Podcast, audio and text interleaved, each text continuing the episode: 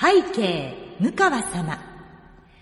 10月になり早朝の枠や夕方の枠など新番組のレギュラーおめでとうございます。期待していますのでぜひ頑張ってほしいのですが向川様教えてください。A 安い給料だが好きな仕事。B 高い給料だがめっちゃ嫌な仕事どっちの方が幸せになれますでしょうか？これは私にとっては簡単ですね。答えとしては A、安い給料だが好きな仕事を選びます。それでは今回も参りましょう。向川智美のまとものまとも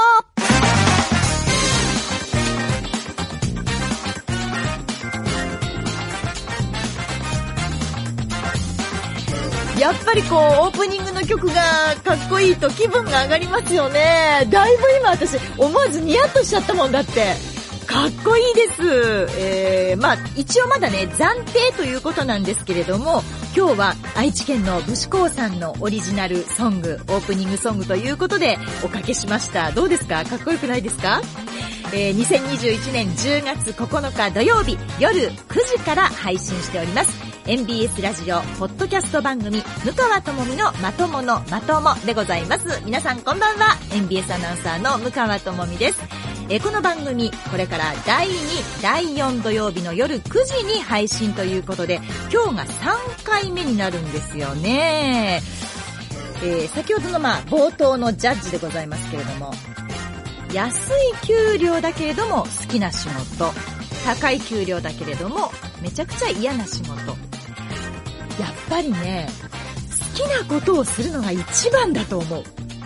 ていう意味では、私はあの、アナウンサーになりたくてなれたので、すごく、あの、幸せなんです。でも、子供には、サラリーマンにはなるなってずっと言い続けてるんです。やっぱりサラリーマンには限界があります。みんながみんな社長になれるわけないじゃないですか。で、NBS も何百人、600人、700人ぐらいの社員がいるんですが、社長はもちろん一人です。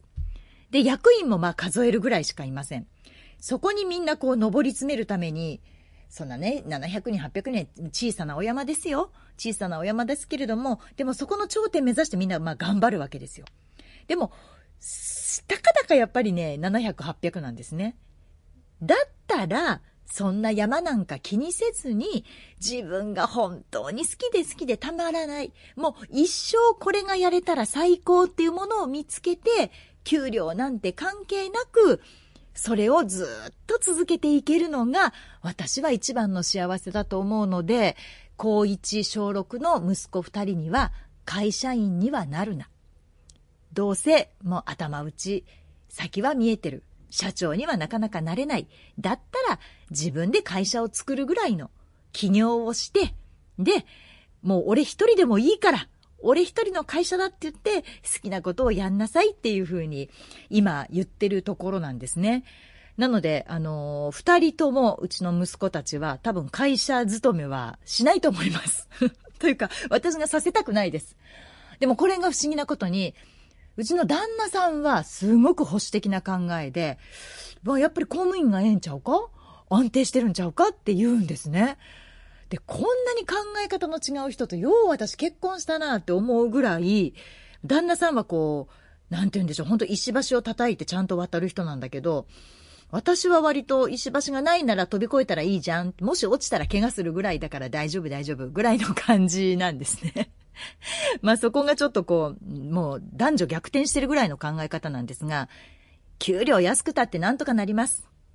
好きなことをコツコツと毎日できる、その幸せをぜひ味わっていただきたいので、安い給料だが好きな仕事、これを目指して頑張りましょう。私は本当、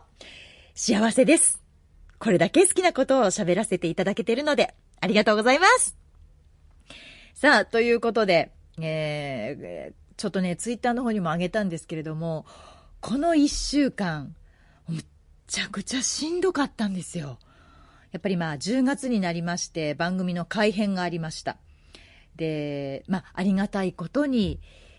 ラジオの番組が増えまして、もう、今何番組 ?3 ついただいて、で、まあ、それいけメッセンジャーが、まあ、3週に1回ぐらい回ってくるっていう4つ番組、そしてポッドキャストもあるということなんですけれども、ほんとね、まあ、あの、ありがたいんですが、疲れたなと思って。で、やっぱり違うことをするっていうのは、それ疲れるんですよ。で、私、普段から元気でよく食べるし、で、睡眠時間が短くても大丈夫なタイプなので、他の人よりも元気なはずなんですけれども、それでも、水曜日が終わった時点ぐらいで、ああ、まだ水曜か。まだ半分かって、今週は思わずつぶやきましたね。まあ、あの、いろんな方とご一緒させていただいて、えー、なんでしょう、火曜日がまずうわちゃんかな朝早く、そうそう、5時からね。なんて言ったって、まあ、番組は6時から8時の2時間なんですけれども、集合時間が5時なわけですよ。で、5時に会社に来ようと思ったら、4時過ぎに、まあ、あの、タクシーで迎えに来ていただいて、電車が動いてないんでね。と思うと、何時に起きるって言ったらもう3時台ですよね。で、3時ぐらいに起きて、で、子供のお弁当を作り、身支度を整えて、で、車に乗ってここにやってくると、まあ、同期の上泉さんがもうすでに座っている。という状況で、で、新たに常年司さんという方と、まあ、これは、あの、リモートなんですけれども、あの、電話でこう、つないでお話をする。で、この常年さんがね、なかなかあの、ユニークな方で、年は一つ下らしいんですけれども、私、常年さんと気が合うかもしれないっていう、こう、なんか、イケイケな感じが、とてもタイプだな、という方だったので話が合いそうなんですけれども、別にうわちゃんと話が合わないって言ってるわけじゃないんですよ。あの、うわちゃんはすごく優しい人なので、あんまりこう、断言しないんですよね。好き、嫌いとか、俺はこう思う、こう思わないっていうのを言わないタイプなんですよ。どっちとも取れるな、みたいな。せやな、これはこれでそうやんな。でもこっちも、せやんな、っていう人なんで、あの、私はどっちかっていうと言い切りたいタイプだから、その辺は常年さんと気が合うかなっていうのがまあ火曜日。これがまあ8時までという時間だったんですけれども、これをね、13年やってた小森さんは、ほんと偉いなと思いました。週に1回ですら、もう次の日、しんどかったもんね、水曜日。眠たと思いながら会社に来たぐらいなので、毎日やってた。まあこれから上泉さんは毎日やることにね、なるわけですけれども、まあ末永く頑張ってください。私はどうなるかわかりませんけれども、本当あの、末永く、えー、6時、8時という時間帯、守っていただけたらなと思っております。そして皆さんお待ちかねの水曜日ですよどうだったでしょうか？ねえ、番組、You はこれから、ジャニーズかっていうね、もう、私最初タイトル聞いた時本当にそう思ったもんね。言うてって思ったんですけど、まあ、夕方の You もかかってるし、で、まあ、皆さん、あなたたち、これからですよ。私たちの世代、50代、60代、70代、まだまだこれからありますよ、という意味で、You はこれからというタイトルで始まったんですが、これが3時間。やっぱりね、パラちゃんとの3時間は、疲れる。で、楽しいから、その時には疲れたなって思わないんですよ。でも、相原さんは言ってましたよね。1時間ちょっと過ぎたぐらいに、ちょっと疲れたなってやっぱり思ったと。で、話すテンポも速くなるし、で、ノリもだんだんこう乗ってくるし、話すテンションも高くなるし、あの、すごく楽しい3時間なんですけど、パラちゃんにしてみては、ものすごく体力を使う3時間。で、私はできたら、えー、ナイターオフ、その6時終わってから、夜これやってもいいな、ぐらいの感じで、まだまだいけるぞって思った水曜日だったんですが、これが木曜日の近藤さんですわ。こんちはこんちゃん。これ12時からになりました。12時からまた3時間。ここになった時の、ま疲れ？なんて言うんでしょう。もう本当ね、あの、近藤さんはよくオンエアで寝るんですけど、あまあ、気持ちが初めて分かりました。あ、これは寝てしまう。あ、これは寝てしまうっていうぐらい、ちょっとう、うとう、うとうとしてないですよ。あの、ちゃんと聞いてましたし、目も開いてましたけれども、あ、意識が遠のくかも、目開けたまま、ぐらいの感じが一瞬あったかもしれません。ぐらい、やっぱりそれぞれの番組、テンポとか、そのノリとか、喋る相手とかが違うと、こっちのテンションも変えなきゃいけないので、そこが、まあ初めてだったからもう疲れましたね。で、そこへ来てあれですわ。あの、スカタンラジオの森さん。もうツイッターに絡んでくるね。で、もそこからのツイッターでも皆さんがいろんなリップくださって、もう森さんがこんなこと言うてる。それを受けて、もう山広さんがまた、あの、山広会議でこんなこと言うてるみたいな、もう告げ口合戦みたいになって。で、本当でもう、皆さんね、私のいないところで、番組でもう、向川智美の名前を出しすぎ。な のね、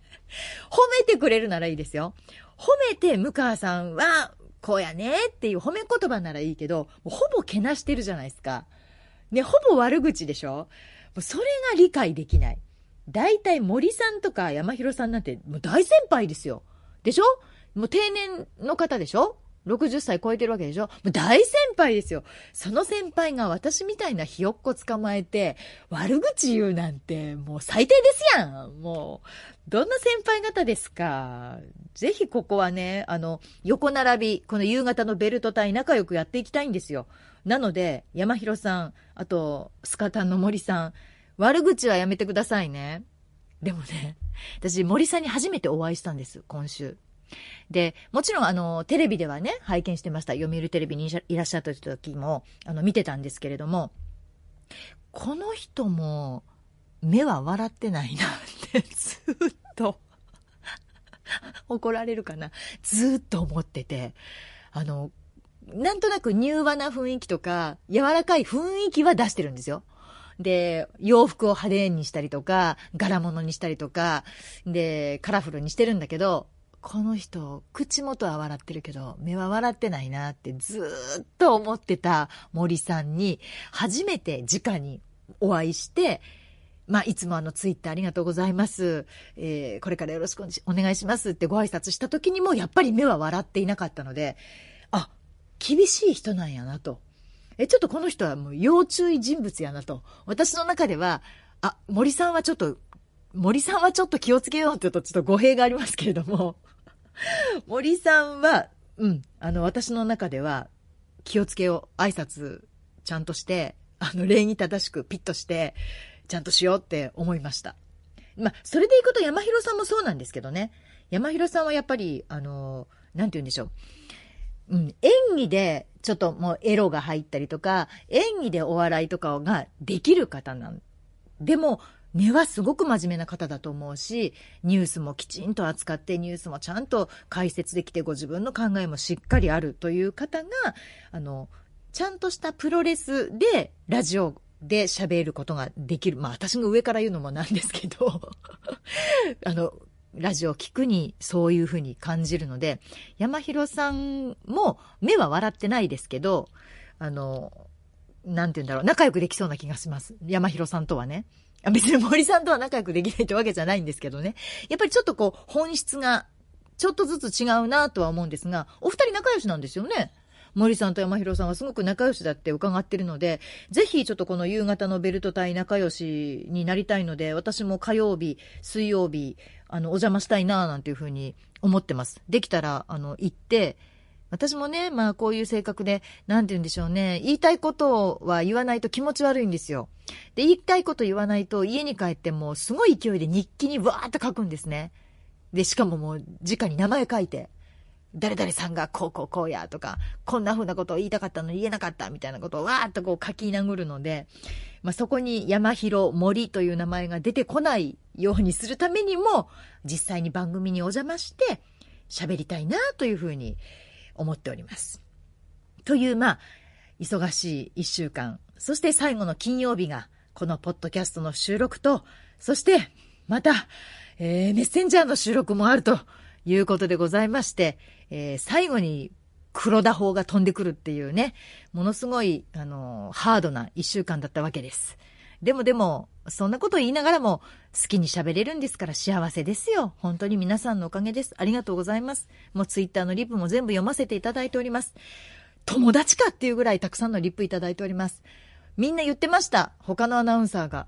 なんで向川さんだけあんなにリップ多いんですかって。で、みんなさんは他のアナウンサーにはリップしないんですか？私だけなんですか？私は本当皆さんのリップ全部、あの、100超える時もあるんですよ。100超えるコメントも全部読ませていただいてます。で、もちろん、そのリプにカチンとくることもあるんですけど、でも、まあ、そりゃね、いろんな考えの方がいます。皆さんが私にそりゃ、ね、賛同するなんていう、そんな気持ち悪い、ね、あの、私も宗教やってるわけじゃないんで、えー、違うんじゃないですか？っていうご意見もね、ああ、そうですか？と思いながら読んでますけど、一応、全部、あの、読ませていただいておりますので、これからも、あの、ツイッター続けていきます。ぜひ、またね、あの、ツイッター楽しみに、リプの方もよろしくお願いいたします。さあ、ということで、えー、前回がテーマソング。で、まあ、前、暫定として、まあ、武士コさんの曲を今日お流ししました。で、まだまだこれ募集していますので、引き続き、どんどん送ってください。まだ、まだいっぱい届いてるんですね。また次回以降、どんどん順次紹介していこうと思いますので、お待ちしております。オリジナルソングですからね。えー、絶対にオリジナルでお願いします。えー、そして、今日はですね、新しい貢ぎ物が届きました。イェイありがとうございます。えー、なんと、ロッキーさん。ロッキーさんから大阪の方ですよ。子供の方。ロッキーさんからコーラがワンケース。これしかもね、あの、ちょっと大きいサイズなんですよ。これ何ミリリットル？750ml っていうのがあるんですね。750ml のコーラがワンケース届きました。ありがとうございます。早速飲みながら今させていただいております。そして、綾野農園さん。綾野農園さんもいつもね、ツイッターフォローありがとうございます。リプいただいておりますけれども、これはあの、駄菓子のセットですね。あの、駄菓子がいっぱい入っておりまして、あ、すごい私の好きなヨーグルのジャンボ版ってあるんだええー、むちゃくちゃ大きいんですけど、これちょっと後でまたあの、ツイッターにあげますわ。こんなに大きいヨーグルがあるって知らなかったです。綾野農園さんありがとうございます。もうこんなんをね、食べながら、あの、ポッドキャストやりたいなと思っていますので、まだまだ貢ぎ物の方も お受けしておりますので、いや、本当にね、これだけ言ってるのに、スタッフの人は、お茶の一本、水の一本がね、まだ出てこないのね。まあいいんですけどね。あの、ロッキーさんの、あの、コーラで今日はね、頑張ってお話ししていこうと思いますが。さああ、たくさんメッセージをいただいておりますので、今日はもう時間の許す限りメッセージご紹介していきますね。まずは、こちらは北海道からです。北海道からいただきました。ラジカルさんです。北海道のラジカルです。東京の安住、関西の向川、超売れっ子アナですか？クエスチョンがついてるのはどういうことな？超売れっ子アナですか？定年近いのにすごい人気。ちょ、これもう褒めてるのかけなしてるのかちょっとよくわからないんですが、えー、向川ファンとしては大変ありがたいです。といただいております。今では、それいけメッセンジャーが楽しみです。軽快なトーク、それと大阪のおばちゃんパワー炸裂の本音トーク。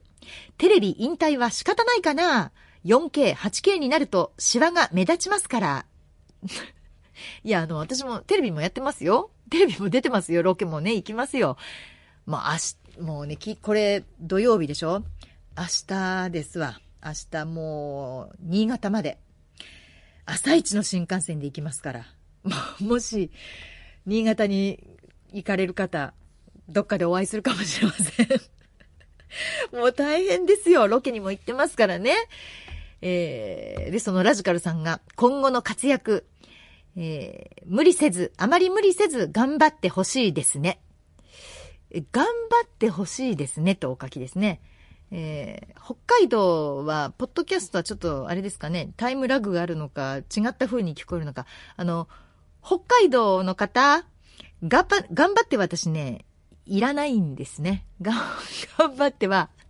いらないっていうことに決めてまして。で、もツイッターの方では皆さん、頑張ってください。あ、頑張ってはいりませんでしたね。まで皆さん書いてくださるようになってきてます。あの、頑張っては結構です。ありがとうございます。マイクを持ったまま息絶えるまで続けてほしいです。という、最後まで褒めてんのかけなしてんのかわからないというね、北海道のラズカルさんからいただきました。いやいや、もう、東京の安住と言われたら、今やもう、西は、関西は福ちゃんですよ。福島くん。あの、朝のね、ザ・タイムというテレビ番組、皆さんご覧いただけてますかね？どうでしょうかね？あの、これも始まったばっかり10月1日から始まった番組なんですけれども、まあ、TBS の力の入れようがすごいので、もうすんごく広いテレビのスタジオで、あっちゃこっちゃもうね、うおーすあおーしながら安住くんがこうね、いろんなところに行って、次はお天気、次はニュース、えー、続いてはこのコーナーって言って、まあ走り回ってますけれども、その中で、えー、関西の中継担当ということで、えー、福ちゃん、福島アナウンサーが担当してるんですよ。ぜひね、あの、北海道のラジカルさんはそうですね、毎日放送の本社に来ていただくことがなかなかできないからかもしれないんですけれども、1階には、これでもかっていうぐらい大きい福ちゃんの顔写真が置いてあります。もう、え、福ちゃんこれ何？メインだったの？っていうぐらいの。全然違うんですよ。TBS の番組です。で、安住さんと、なんとあの、俳優の香川照之さん。香川さんが金曜日担当という、まあ、大番組なんですけれども、その関西の中継担当が福ちゃんなんですよね。でも福ちゃんがあたかももう TBS、NBS を変えるぐらいの勢いの大きなあの写真が置いてありますので、もし関西にいらっしゃることがあったら見に来たらいいんじゃないでしょうか。あの、びっくりするぐらいの福ちゃんの顔が出てきます。ということで、でもでもね、あの、関西の向川っていうふうに言っていただけるのは嬉しいです。あの、かつて私、あの、明石家さんまさんと、明石家テレビ、明石家電子台させていただいてた時に、さんまさんにすごくまあ、褒めていただいて、で、あの当時の東は、東の八木明子、西の向川智美って言っていただいたことがあったんですよ。これはもう本当に嬉しくて、皆さん八木明子さんって覚えてらっしゃいます？あの、フジテレビの三人娘ですよ。あの、高野花さんとね、結婚した、えっ、ー、と、河野恵子さん。ね、河野恵子さんと、で、八木、八木さんと、で、有賀さつきさんですね。この三人に憧れて私はアナウンサーになろうと思ったんです。なんてちやほやされてるんだ、この三人はって 大学生の時にね。すごいなこんなに女子アナっていうのはちやほやされるんだと思って、で、まあ、あの、アナウンサーの試験を受けまして、で、フジテレビでは、君はどこかの局のアナウンサーにはなるだろうけれど、うちじゃないねって言われて落とされたっていう 経緯があるんですが、まあ、その八木明子さんと並べて、まあ、さんまさんに言っていただけたのは、本当にあの嬉しい、いい思い出でございます。え続きまして、こちらはですね、えー、っと、岡山市のきびちゃん団子さんでございます。えー、向川さんこんばんは。先日、ナジャグランディーバの列号サタデーを聞いていたら、新番組紹介で福島アナが出演されていました。さっきの福ちゃんですよ。で、番組の中で福島アナが、今アナウンサーが求められる仕事は、芸人まではいかないけれど、個性を発揮する、ボケる、受けるを求められ、それらを答えられるのが、向川アナウンサーと話され、最近の MBS はアナウンサーが赤裸々に実情を話しすぎ、向川アナウンサーがいけないんです、と言っていました。その影響で森本アナウンサーがヤンタンで会社の実情を赤裸々に話していたので、それを聞いていた福島アナはヒヤヒヤしたそうです。いろんな番組で向川さんのお名前が出てくるんで、向川さんの影響力は大きいなと感じた一瞬でした。向川さん、中川家さんをゲストにお願いできませんか？ナジャさんとも楽しそうです。ご検討よろしくお願いいたします。ということでいただきました。ありがとうございます。まあ、ゲストに関してはですね、あの、ポッドキャスト、お茶も出ないという、こういうね、ポッドキャストなんで、なかなか中川家さん、そしてナジャさんにギャラをお支払いすることができませんので、現物支給で来ていただけるタレントさんが、もしいらっしゃったら、お呼びしたいなというふうに思っております。で、私もね、この、ナジャさんの番組聞いてたんですよ。たまたま。そしたら福ちゃんが、本当あれはね、向川さんのせいなんです。向川さんが悪いんですっていきなり言い出したからもうびっくりして、え、なんで？なんで私の名前が出てくるんだろうと思ったら、そう、この通り、なんかこう、ね、芸人さんのように、まあ、ボケたり、笑いを取ったり、みたいなことを、向川さんがするからだと。それを良しと、まあ、勘違いしてる若手のアナウンサーが似たようなことをするから、ちょっと困ってるんです、みたいなことを言ってたんですね。で、まあ、福島くん曰く、その、アナウンサーが笑いを取るんではなくて、そういうものはちゃんとした喋りの中から醸し出されるものだっていう言い方をしてたんですね。まあ、醸し出されるものだと言っている時点で醸し出そうとしてるじゃんと、ラジオの前で突っ込んだことをお届けしておきます。えー、続きましてこちらはですね、ラジオネーム一撃さんでございます。えー、初めてメールします。向川さんは私より少し年上で、私の地元長野でもネットされて、ネットされている明石家電子台でさんまさんにいじられているのが初めて画面で見た向川さんでした。ルックスが良く、頭の回転も速くて、さんまさんとも対等に戦っていた向川さんでしたが、明石家電子台を卒業されてからは、なかなか姿を拝見するのが難しくなり、ラジコプレミアムで昼間の MBS ラジオが聴けるようになってから、ようやく向川さんの声を聞けるようになりました。時の流れは恐ろしいもので、コンちゃんやメッセンジャーさんのラジオで、まさに何でもありの発言をされ、私はやはり関西の放送局で相当鍛えられたんだなぁと思いました。本音丸出しの向川さんはたくましく、ある意味無双状態にあると思っています。この冠番組も本音丸出しで話してほしいです。しかし、リスナーにとって実に手強い相手に成長されましたなぁ。笑い。というふうにいただきました。長野の方ということは私山梨出身ですから、お隣ですね。ありがとうございます。そうなんです。あの、アカシアテレビって、あの、ネットを、全国ネットをされていたので、本当北海道に行っても、北海道の飲み屋さんで、あ、向川さんですよねって声かけられることもあってびっくりしたんですよ。で、あ、そうなんだ、アカシアっていうのは全国で見られてるんだなと思って、そこからちょっと、あ、ちゃんとしようって、それどういう意味か、まあ、ちゃんと歩こう、ちゃんと、あの、ね、電車の中は立っとこうとか、いろいろ考えた時期もあったんですけれども、まあ、その後は、まあ、ローカルですね、ちちんぷいぷいは、なかなかラジオ、あの、長野ではね、ちょっと見ていただけることができなかったので、ぷいぷいに出たりとか、そういうこともあったんですよ。でもまあ、年を取るにつれ、ラジオの方が、やっぱりこう、喋りって面白いじゃないですか。そっちの方にこう、流れ流れてきて、で、えー、今や、なんせ3つ4つ番組をさせていただけるようになりました。で、これね、あの、アカシアテレビってやっぱり私14年ぐらいかな、ずっとさんまさんの横でさせてもらってたんですけど、もう最初の頃は、その、明石家さんまという人の偉大さがわからなかったんですよ。分かっていなかったので、関西の人にとっての明石家さんまってすごいんでしょ？まあ、すごいんでしょって、まあ、すごいの、今ではわかるんです。でも、やっぱり、山梨育ち、で、東京の大学に行って、大阪に初めて来た私にとって、さんまさんって言われても、ああ、お笑いの人ね、ぐらいの意識しかなかったので、もう本当にあの、みんなから羨ましいとか、すごいねって言われる意味が理解できなくて、で、もう毎回毎回、ああ見えてさんまさんって本当にね、もう森さん以上に目が笑わない人なんですね。もう本当怖いんですよ、あの、収録中も。ヒャヒャ言うてるのに目笑ってないやんってずっと思ってたんですけど、やっぱり、スタジオは戦場やっていう人だったので、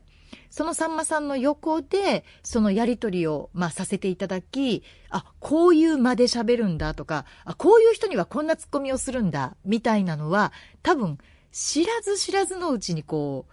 身についていったのかなという気がしなくもないです。盗もうなんて思ったこともないですし、できるようになるなんて思ってもみなかったし、その、まあ、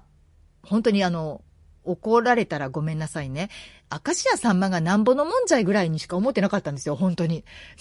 そんなにすごい人なのぐらいの。で、その時はスミさんもそうだったから、え、スミさんみたいなちっちゃいおじさんのことみんなそんな尊敬すんのぐらいにしか、やっぱ関東の人間ってわかんないから。ね？言い訳のように言うけど。ほんとそれ、そんな感じだったんですよ。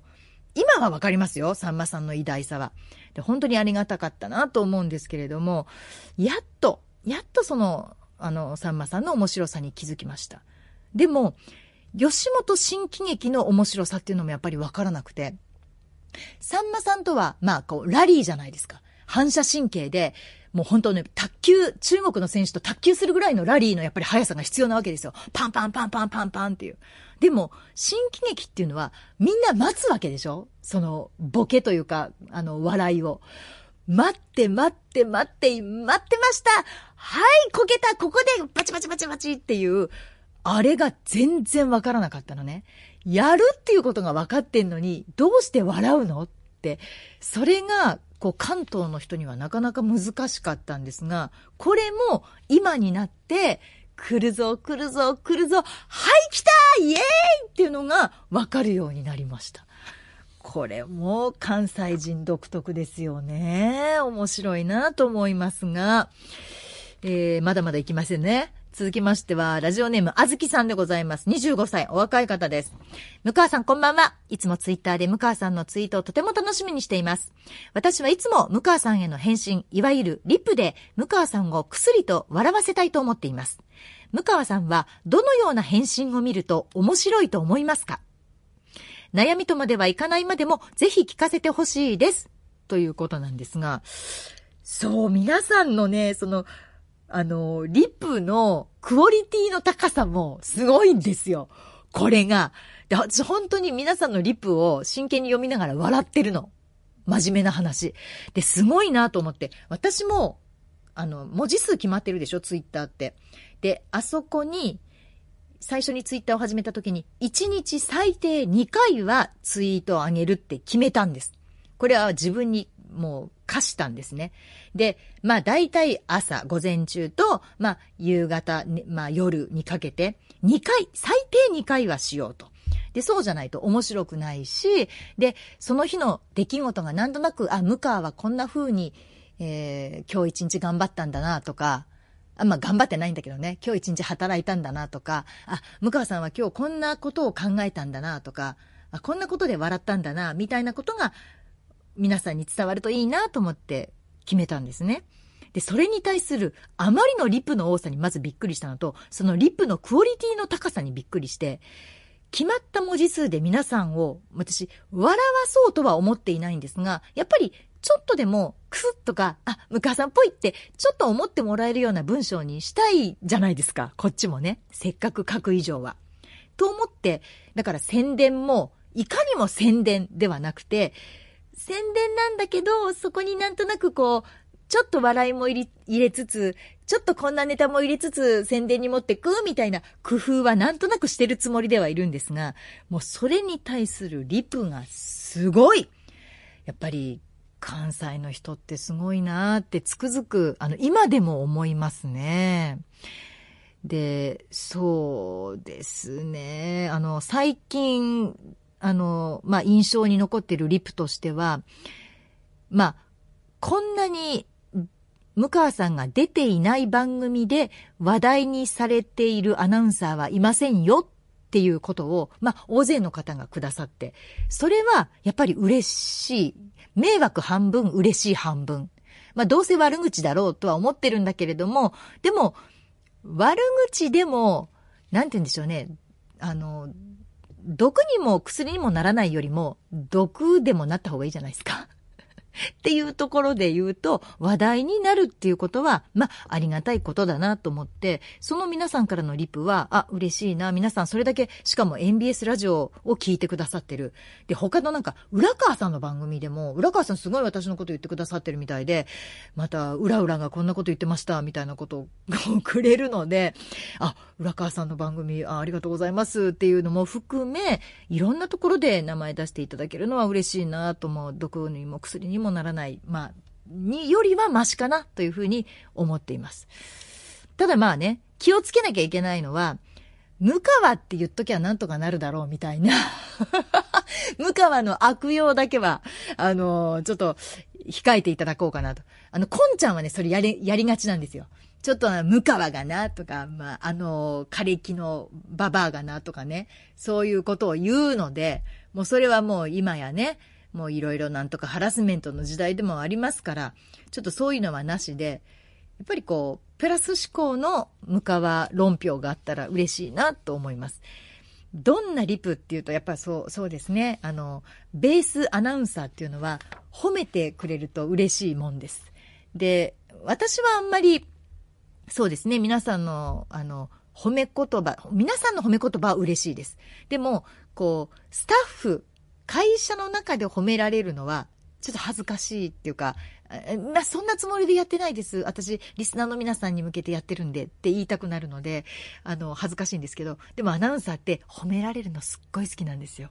なので、私以外のアナウンサーには、褒めるリップを、あの、ぜひ書いてあげてください。